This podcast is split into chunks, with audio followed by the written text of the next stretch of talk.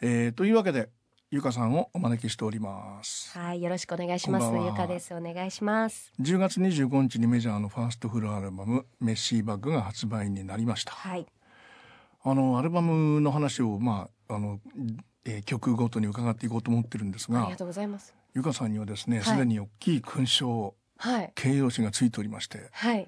SNS 再生回数 はい。78億回そうなんですよ。もっと増えてるでしょうからね。もう80 80億回。そうですね。言ってるかなっていう感じなんですけど、80億っていうのははい。どういう数字なんでしょうね、い、やねもうなんかこう目でもわからないし、はい。耳でもちょっと例えづらいんですけど、はい。まあ、とにかくたくさんの方たちに聞いていただいてるんだなっていうふうに思うようにしてるって言ったらおかしいですけど。それあの実感する場面ってのはこう日常生活で結構あるわけでしょ、そうですね。その、まあ、以前だったらこうちっちゃいお子さんだったりとか、まあ、逆にねちょっとお年寄りの方たちと喋る時にそのはい。私の歌を知ってるっていうことがあまりなかったんですけど、あまあ、けどあの、ね、例えば「ベイビーユーのお姉ちゃんだ」って言われるとか、はいはいはいはい。まあ、その幅広く聞いていただいてるんだなっていうのは、あの街で声かけていただく時とかに思いますね。はい、はい、でこの「メッシーバッグ」はですね、はい。メジャーのファーストフルアルバムなわけで、はい。まあメジャーデビューってことですもんね、はい、そうですね。メジャーデビューって言葉の響きは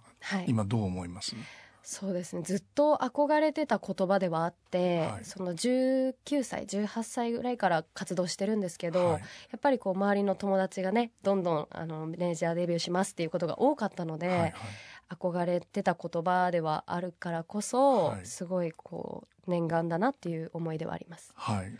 で、アルバムにはですね、はい10曲プラスワン、まあ11曲入っていて、えー曲としては10曲で、はいベイビーユーの、まあ、別バージョンが入ってるっていう。そうですね。はい。でシングルとして発売されている曲が7そうなんです曲あるわけでしょ？うん、はい。で、一番古いのが1曲目のパートナー。はい、そうです。はい。これを出した時には、うん。78億回っていう、はい。この数字っていうのはどの辺に見えたんでしょうね。いや、あの、リリースしたのが4月の、えっ、と、中旬頃だったんですけど、3ヶ月連続。あそうです、はい。の一番最後のシングルだったんですね、はい。で初めてその今までは自分で作詞作曲してっていう曲をリリースしてたんですけど、はい。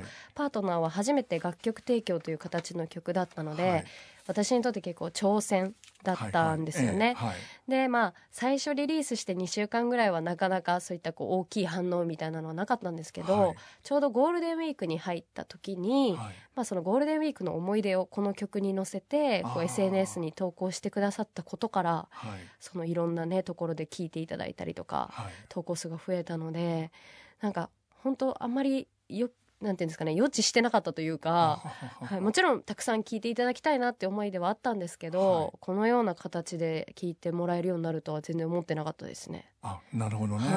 あー。どんどんどんどんこう数字が増えていくっていうのは、うん。あのいろんな人から教えられるわけでしょ？そうですね、まあ、自分でも本当にもう1分ごとぐらいにそ のページを開いて、えわあまた数増えてるとか、まあ、ええ。その時のあの私のゆかチームラインがあるんですけえどたまに見返すんですけど、はい本当ええ。みんなが10分30分間隔でえ「はい、なんかい1,000本なってるよ」とかなんかそういうふうにこう掛け合いをしてたのえで、えあの時はねそれまではちょっと携帯見るのが逆に億劫というか、はいはい。ね、あんまり伸びてないなとかそういうことが多かったので だからすごいありがたいなと思って見てました。あー。うん。まああのインディーズから2枚アルバムも出てるわけでして、はい、でも2枚のアルバム聞くと、はい。今回のこのアルバムとい。そんなに大きく変わった感じがないんじゃないですか、本当ですか？もうそう言っていただけすごく嬉しいっていう気持ちになってしまうのが、はいええ。あのインディーズの頃から応援してくださってるとあの友達じゃないね。すみません、はいファンの皆さんが、は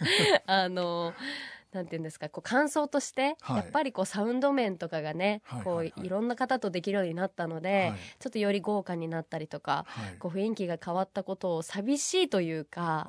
なんか昔のゆかちゃんが懐かしいなっていう言葉も、ええ。よくこのメジャーデビューをしてからいただくようになって、で私的にはこう進化してるつもりなんですよね。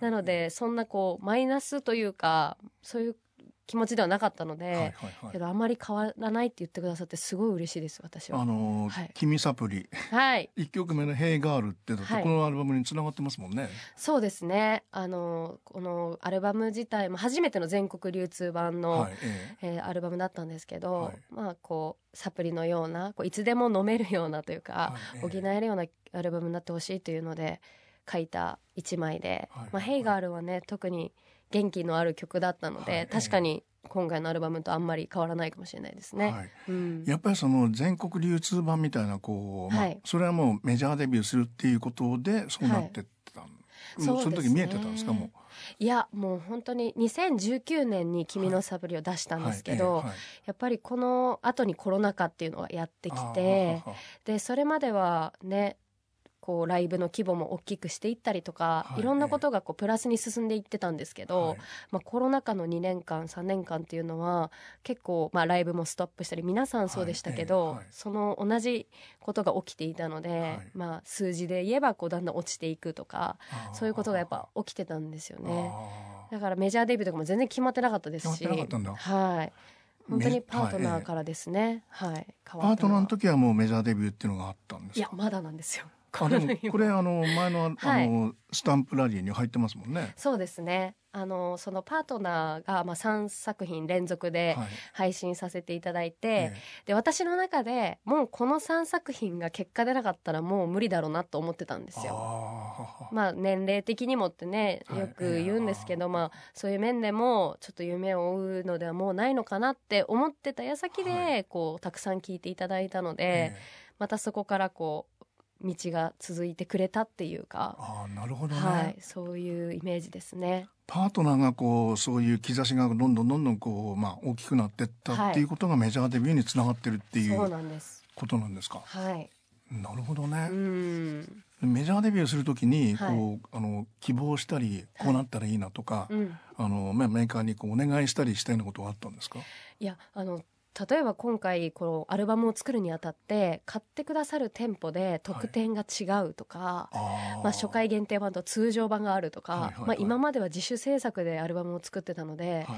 えそんなこと頼んでいいんですか？みたいななんていうんですかね。なるほどね。そのコスト面とか、まあ、ええレコーディング費用とかもそうですけど、はいはいまあ、自分で払ってた分こう大体これぐらいかかるんだろうなもはやもう倍ぐらいかかるんだろうなっていうはいとことかもこうサポートしてくださる感じとかあーもう一つ一つがこう感謝しかなくて。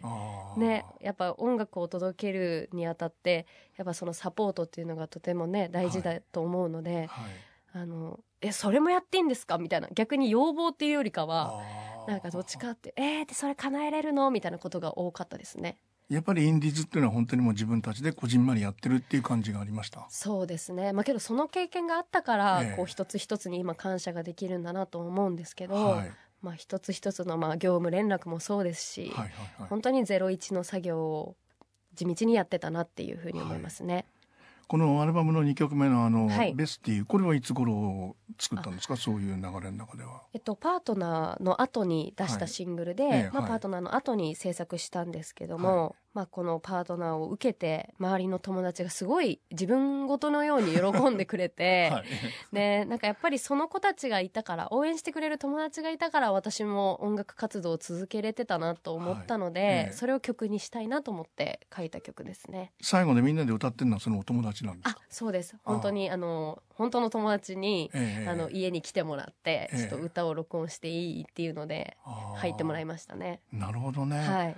このまあベスティっていうこの言葉はあんまり見かけない言葉だなと思ったんですけど、はい。これは割ともうポピュラーな言葉なんですか？そうですね。まあベストフレンドとか、ええまあ様々なその友達を象徴する言葉っていうのがあると思うんですけど、まあ私すごい英語が得意とかでは全然ないんですけど、このベスティっていう言葉が結構ラフな、はい友達、最高な友達をこうラフで言ったような言葉っていうふうに教えてもらって、はいはい。じゃあもうこれしかないなっていうので、はい全然曲にはベスティっていうフレーズは出てこないんですけど、そうはい。まあ象徴する言葉として、ええはい、つけましたね。この友達あのこのチートって言葉も知らなくて、ああ、はい。えーこれ調べたらなんか浮気っていうことなんでしょ？えっとね、このええチートデーっていうのが、まあ、ダイエットをしてる時に、途中で、あの、ずっとこう、例えば節制するじゃないですか、食事を。はいはい。けど、ええ。今日だけはもう何食べてもいいっっていう日をチートデーって言うんですよ。あそういう日なんだ。そう。なのであのそっちの恋愛の意味ではなくそうか。そうダイエットにおける言葉なんですよね。だから肌荒れの話なんだ。あそうなんですよこれはい。聞いてて、はい。のえ浮気の日っていう浮気の日は肌荒れするのかなと思ったりした それではなくて、まあ、いっぱい食べ過ぎてねこう,、はこう肌荒れがしがちなので、ええ。そういう意味であの気にしないでねっていう意味でしたけどなるその問い方もすごい面白いですね。肌荒れしちゃうみたいな。だって知らない言葉ですからね。そうですよね。ね。けど私もあのダイエットしたことによって知った言葉だったので。あダイエットはされてたの？そうなんですよね、ええ。ああ。なんかまあ自分の理想の体型なんていろいろなんですけどああ。なんかその時はそういうの頑張ってましたね。今でも頑張ってます。だってあの バスケットとダン,、はい。ダンス。あそうなんです。ではい。ええ。あもうがっつりやってまあスした。ポーツマンスポーツウーマンかスポーツレディーか。中学生のバスケ部は本当にこう大会1位目指すぞみたいな部活だったんですけど、はい。もうそれに疲れて、はい。あのお遊戯会のようなダンス部に入ったのでなのであんまりこう得意っていうわけではないですね、えけど見るのは好きです。はい。でもこの3曲目の「ベイビーユーがですね、はい。その何十億 70億、はい80億って何の数字の話してるんだっていう感じですけどうんあのーこうまあ、これだけこういろんな人に踊、はい。まああの聞かれたり見られたりするようになったのは、はい。あの踊りがあるわけでしょ？そうですね。ダンス頑張りましたね。あれご自分で考えたの？いやあのそれも振付師さんが考えてくださって、ああ。でそのミュージックビデオを撮る前に、はい。振り入れの日っていうのがあったんですけど振り入れの日、はい。こう実際にスタジオを借りて、はい。ええ。あの振付師さんから教えていただくっていうはいなんかすごいあのダンス部時代を思い出しちゃってすっごくノリノリでやったのを覚えてますね。しかもこう考えてくださる人がいるっていうまたここも感謝につながっちゃうんですけど、あああまあミュージックビデオを撮るにあたってね、い。なんかそういうふうにこう協力してくださる人がいるっていうのははい。すごい嬉しくて、はい、楽しかったですねダンスは。ああはい。ああいうあの可愛らしい踊りっていうのもしたことがあるんですか、いやあまあ確かに可愛らしいって言うと変ですけどいやいやみんながこうちょっとやってみたくなるよううんうな、んうんあの高校時代のダンス部がそういうコピーダンスをするようなダンス部だったんですよ。コピーダンス？はい、あー K-POP だったりとかあまあ例えば AKB48 とか、はいはいはい。モーニング娘。とか、ええああいうグループのはいあのコピーダンスをすることをよくやってたのでなので逆にそういう踊りの方が得意というかあなるほどね。うんがっつりやる方はいがあまり得意ではなかったので、あははははい、楽しかったですね。でそのベビーのそのスタジオでまあ踊ってる時に、はい、これだけのたくさんの人が再生してくれるだろうとはいや思ってもうそれがねすごい逆にプレッシャーな日々でした。最初「ベイビーユーができた時に、はいええはい。その周りのチームではこれやっぱりいっぱい聞いてもらえるようになるんじゃないみたいなこういわゆるバズが起こるんじゃないっていうふうにすごい皆さんがこう楽しみにしてたんですよね雰囲気的に、はいだからこれは本当にバズらなきゃやばいみたいなだからすごいメジャーデビュー日が怖かったのを覚えてますね。あそうかこれはメジャーデビュー前に撮ってるんだ、そうなんですよ。あなるほどね。はい。なのでこうリリースした後ももう毎日投稿して。自分で。はい。今日はまあ振り付けを載せようかな。今日はアカペラかなとか、ええあの本当にこうたくさんの人に聞いてもらえるように。はいすごい頑張ってたらまあそのたくさん広まることをこう目にした時に、本当に良かったと思って。ああだそうでしょうね。嬉しいよりなんか安堵みたいな方が多かったですね。どのくらいの数字で安堵になりました？えっとそのやっぱりパートナーの時の経験があったので、はい、でもあれだって10億ぐらいいってるんでしょ、そうですね。あの1万投稿ええ。に行くまでのスピードが速かったら大丈夫と思ってたんですね。1万投稿？はい、やっぱ何千投稿っていうぐらいだと、はい。結構皆さんも最近はね SNS でよく皆さんが振り付け踊るとか、盛んになってるので、はい。こう1万まで行くって結構やっぱり大変なことというかあまり珍しいことなのででまあ流行りだしてバーッとこう1万投稿を超えたら、ええ。あもう大丈夫かもとは思いましたね。それがいつ頃のこと話ですか、えっと、それが、えっと、リリースは1月18日だったんですけど、はいええ。もう2月の上旬ぐらいだったと思いますね。すぐではなかったんですよね。なるほどね、はい。とあとスピードですよね。1万投稿まで行くスピードが、えじゃあ例えば昨日までははい。3,000しかなかった、はいはいけど今日になったら1万になってたとかだと、あこれ大丈夫かもって思いますね。えはあ、うん、それが80億って。ね何なんだこれはっていう、はい。まあ本当世界中ですもんね。そうですね。けどその日本から世界に聞いてもらえるようになったのはもうちょっと後なんですよ。あなるほどね、はい、4月ぐらいになって、はい。こうたくさん海外の方が歌ってくださったり踊ってくださったりしたので、はい。ええ。はいそこはもうみんな予想してなかったですね。はい、この曲をもらった時えベイビーユーの曲をもらった時はどう思われたんですか？そのアンドロップの内澤さん。そうですね、ええ。あの駅のホームで聞いたんですけど、デモテープを。はい、もう一回聞いただけでもう口ずさめる、ね。こう覚えてるような曲だったので、はい。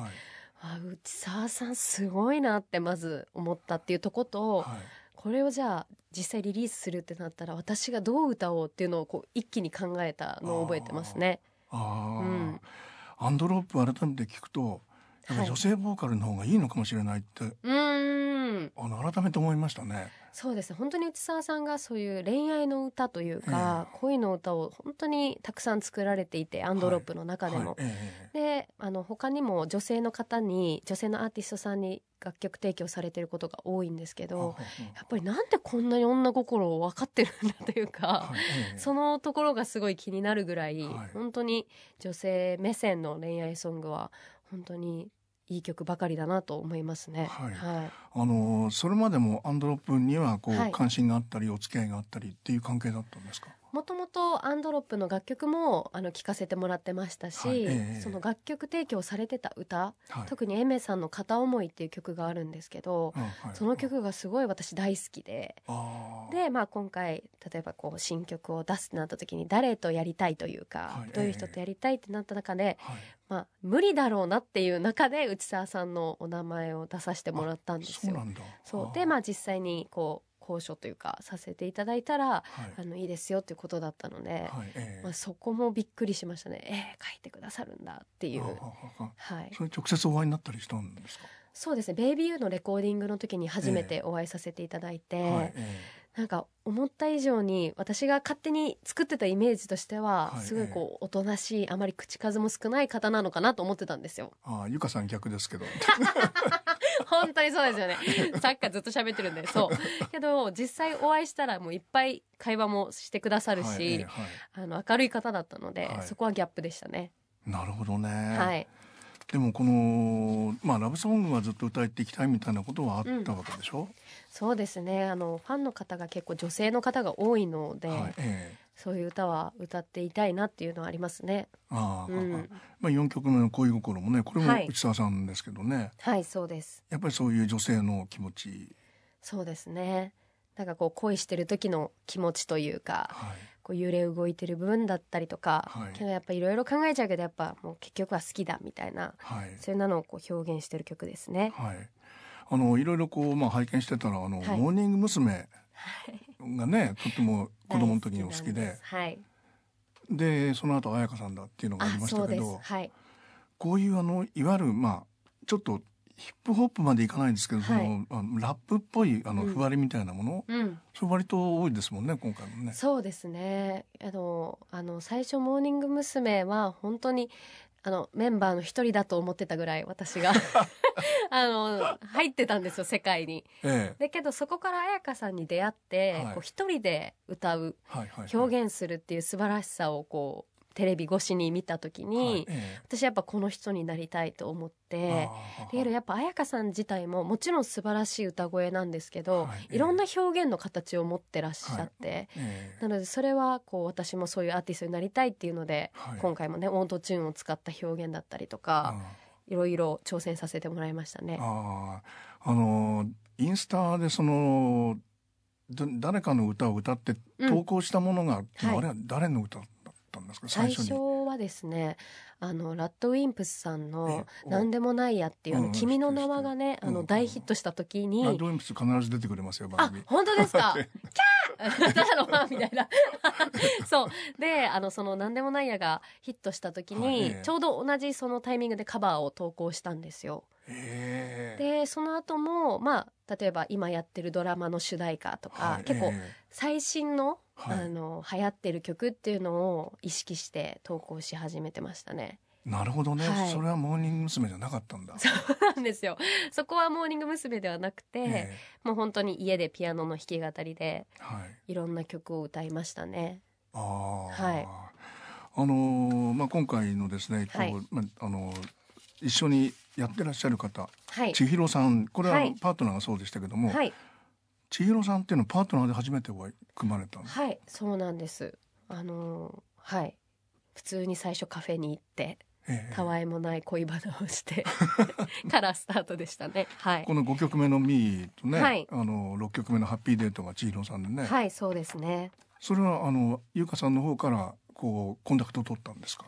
いやあのその時こう私のこう音楽面をいろいろやってくださってる方が千尋さんとも知り合いの方だったんですよ。はい、でその流れで会わせていただいたんですけど、ええ。けども私にとって本当に頼りになるお姉さんというか、はい。うんなんかどうしてもこうね今せっかく好きなことができているのに、はいええ。こう悩んだりとか、はい。落ち込むことがよくあってそういう部分を全て見せれる人なんですよね。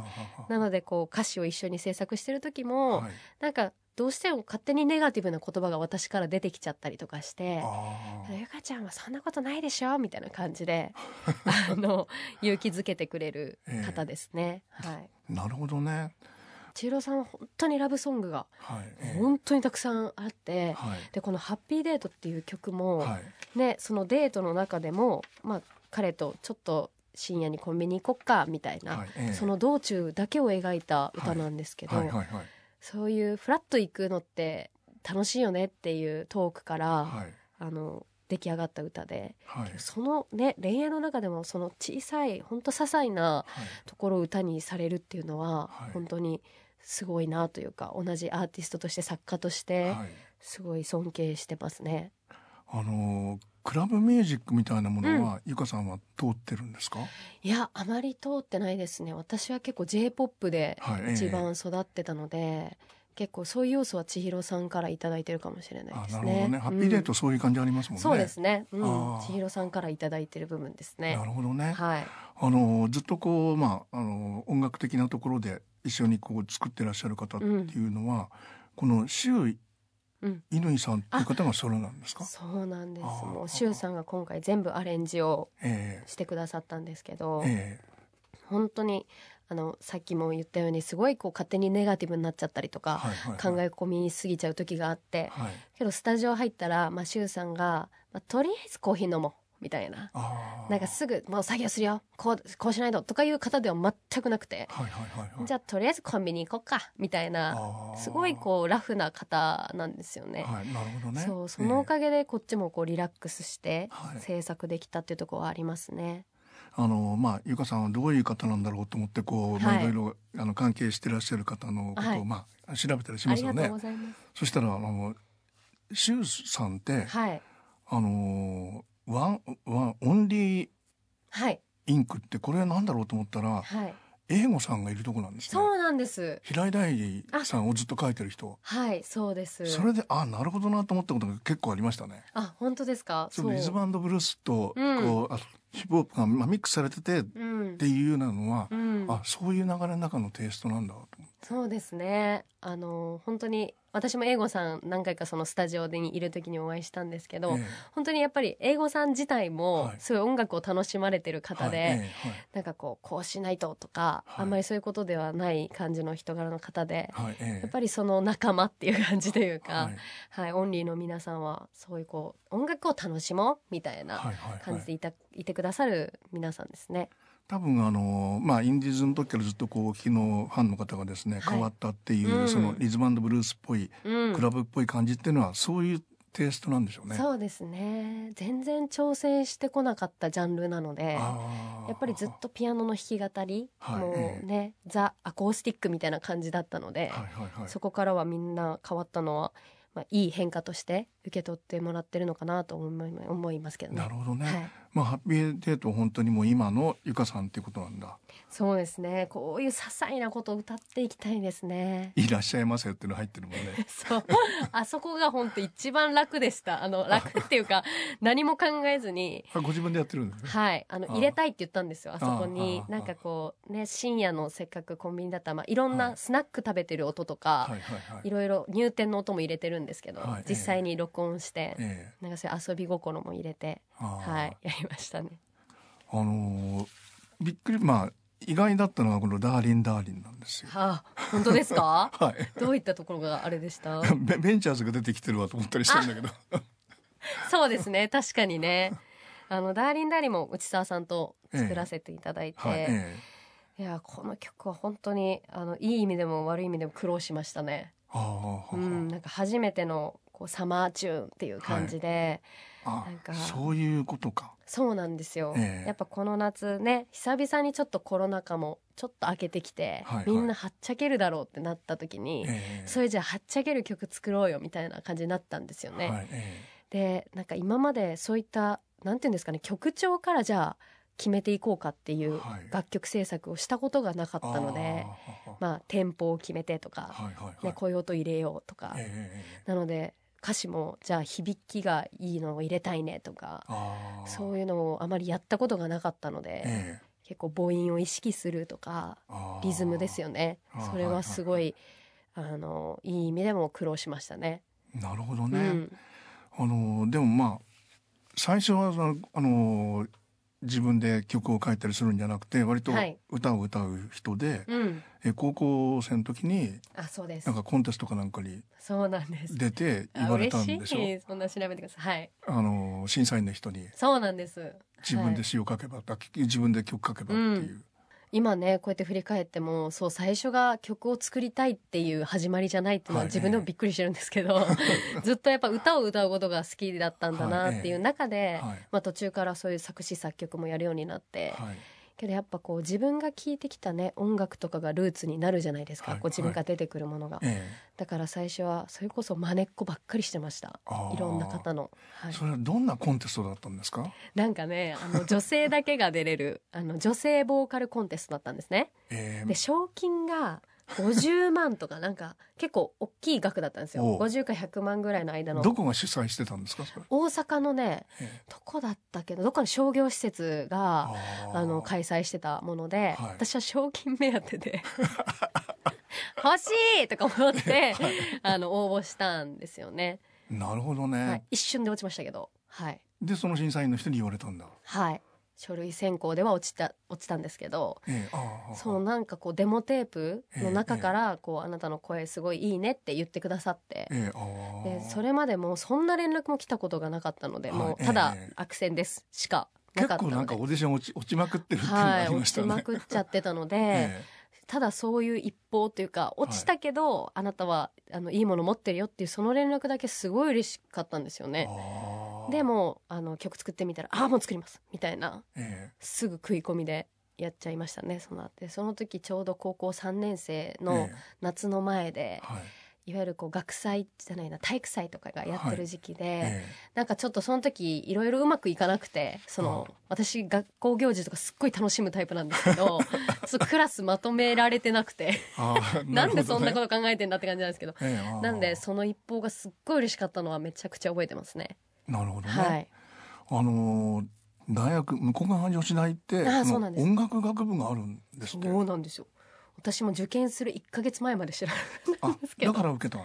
そうあのまあ本当は専門学校に行きたかったんですよ。ボーカルとかね2年の専門学校に行きたかったんですけど、ええ。まあ、両親が絶対大学には行きなさいっていうので、はいはい。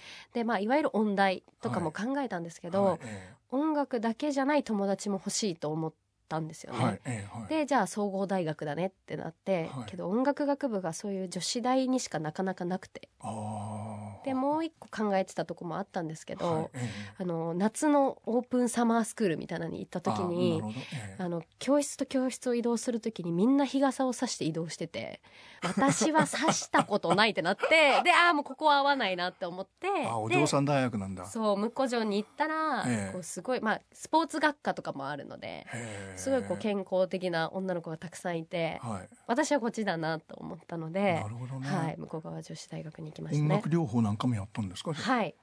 実際に実習に行ってええええ。あのまああの老人施設に行ったりとかあと保育園に行ったりとかはい。いろんなとこで音楽療法の実習をしましたね。あー。うん。で社会人経験もあるわけでしょ？そうなんですよ。会社で営業してましたね。何の会社、あのこうお店をオープンするときに、えあのじゃあ私のところでレジつけませんか？とかあレジだけじゃなくてこれもやってますよとかええ。えそういう営業をやってましたね。はあ、は営業をしてたんだ。お店に行って、はいもういわゆる飛び込み営業もやりましたし テレアポもずっとやりましたし。結構でも割と営業成績良かったんじゃないですか？そうなんです。とか言ってめっちゃノリノリで言って。そうあの最初の新卒の1年でこうはい。表彰されるみたいなはい。のがあったんですけど、あの無事にねあの表彰していただいて、はい。トロフィー実家に飾ってます。あそうなんですか、はい、営業よく頑張りましたっていうか最初にもらったトロフィーは音楽のトロフィーではなくて 社会人としてのトロフィーが先だったんだ。そうなんですよ。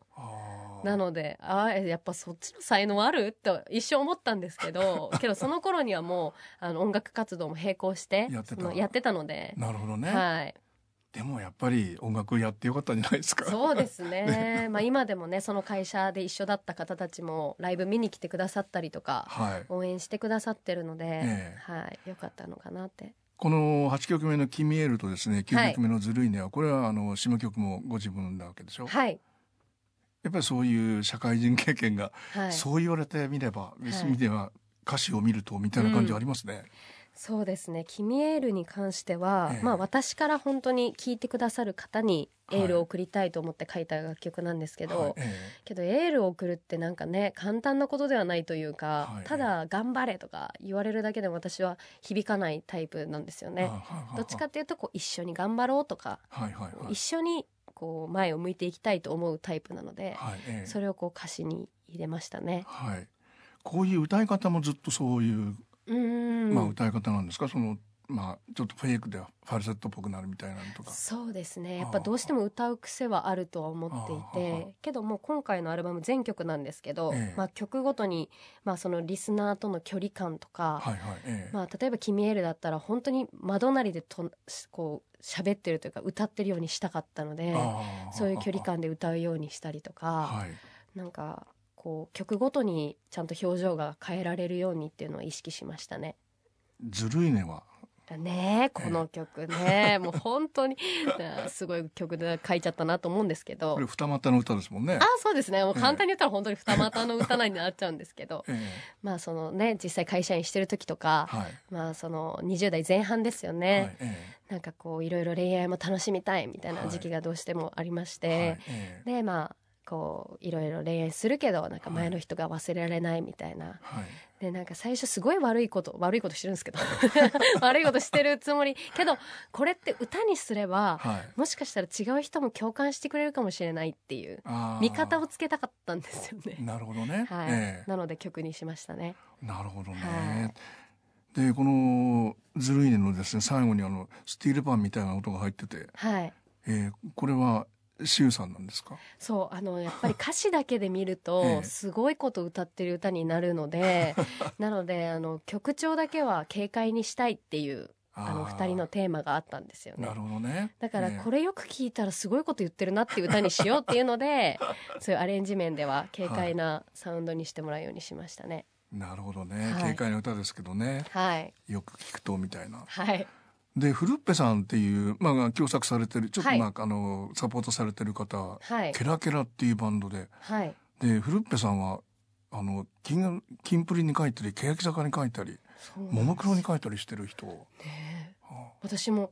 あそうだったんだって思ったぐらいええあのほご本人はすごい穏やかな方でこう自分がこういうことをしてるとかあんまり発しない方なんですよ。はいええははだからそんそんなにいろいろ書かれてたんだって後に知るっていうぐらいあははあのすごい私に寄り添ってくださる方でしたね。そういう意味じゃやっぱりメジャーだからこういう、まあ、出会いがあったっていうふうに言えそうですか？そうですねあの私の一つのこう音楽活動をしていく中の目標で床チームを作るっていうのが目標だったんですよ。あであの例えばこう私はじゃあ前に立って歌ったり曲を作ったりするけど、じゃあ周さんみたいなその曲をアレンジしてくださる方がいてっていう、はい。はい。その中でこう出会わせてくださる方はい。がね、プロデューサーと言われる方かもしれないんですけど、がいてくださってでいろんな方と共作させていただいて、はい。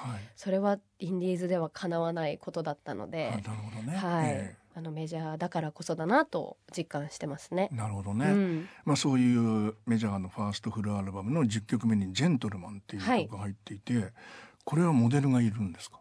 そうですね。私のおじいちゃん祖父になるんですけども。おじいちゃん？はい。おじいちゃんに書いた歌ですね。それでそのかけっこか。はい。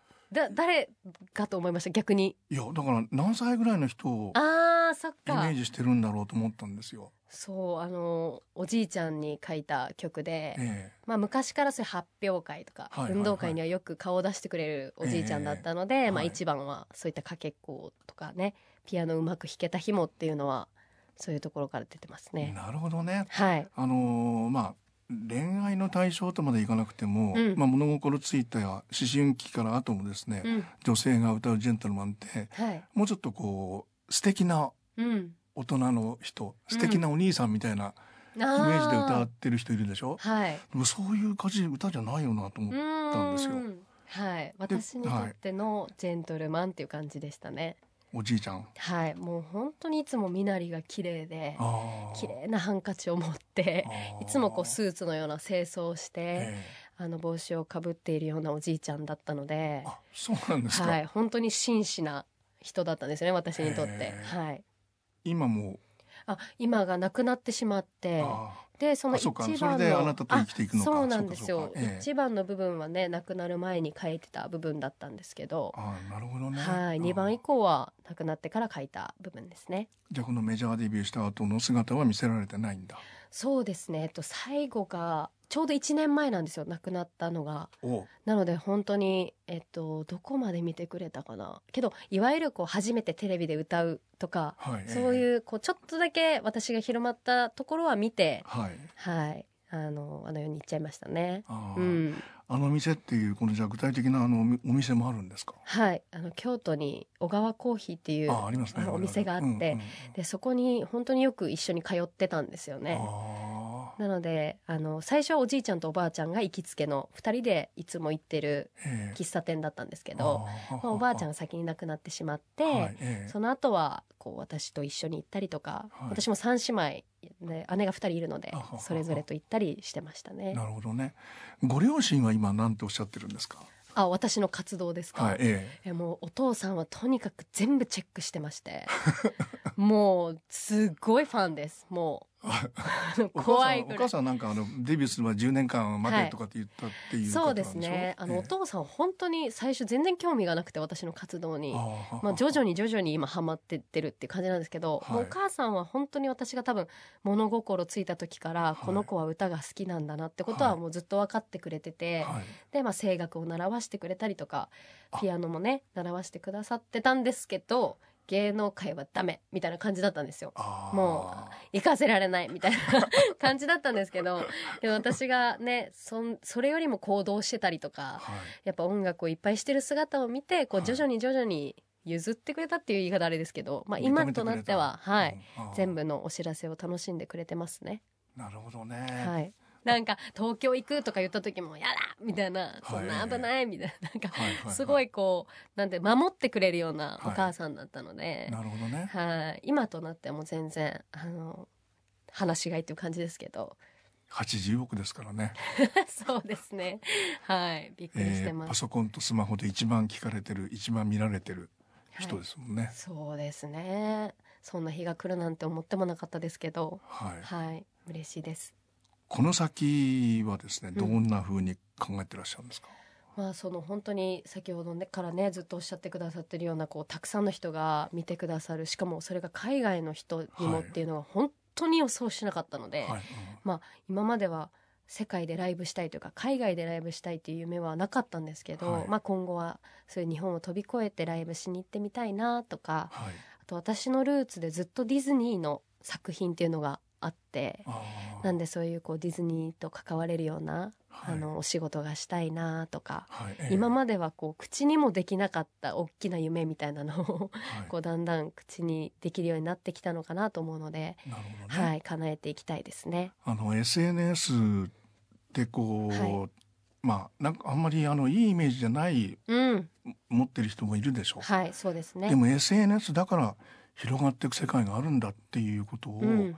一番こう体現する人になるといいですね。うん、そうですね。本当にあのねマイナスなイメージが多いと思うんですけど、はい、あとやっぱり年齢とかそういう国とかはあまり関係ないってことも証明したいなと思ってて、はいはい。はい、私もこの年になってメジャーデビューで新人になるなんて本当に思ってなかったので、ね、来年は大台ですもんね。そうですよ。大台なんしちゃいけないけど、ね、私も全然その実感ないんですけど、はい、まあ今ねもうそういう年齢とかで諦めちゃったりとか、はい、環境で自分の夢を諦めそうになってる方にも、はい、まあ、こういうことも起きるんだよっていう、はいはいはい、何かそういうのを証明できたらいいなとは思ってますね。なるほど。この先証明し続けてください。はい、ありがとうございます。ありがとうございました。ありがとうございます。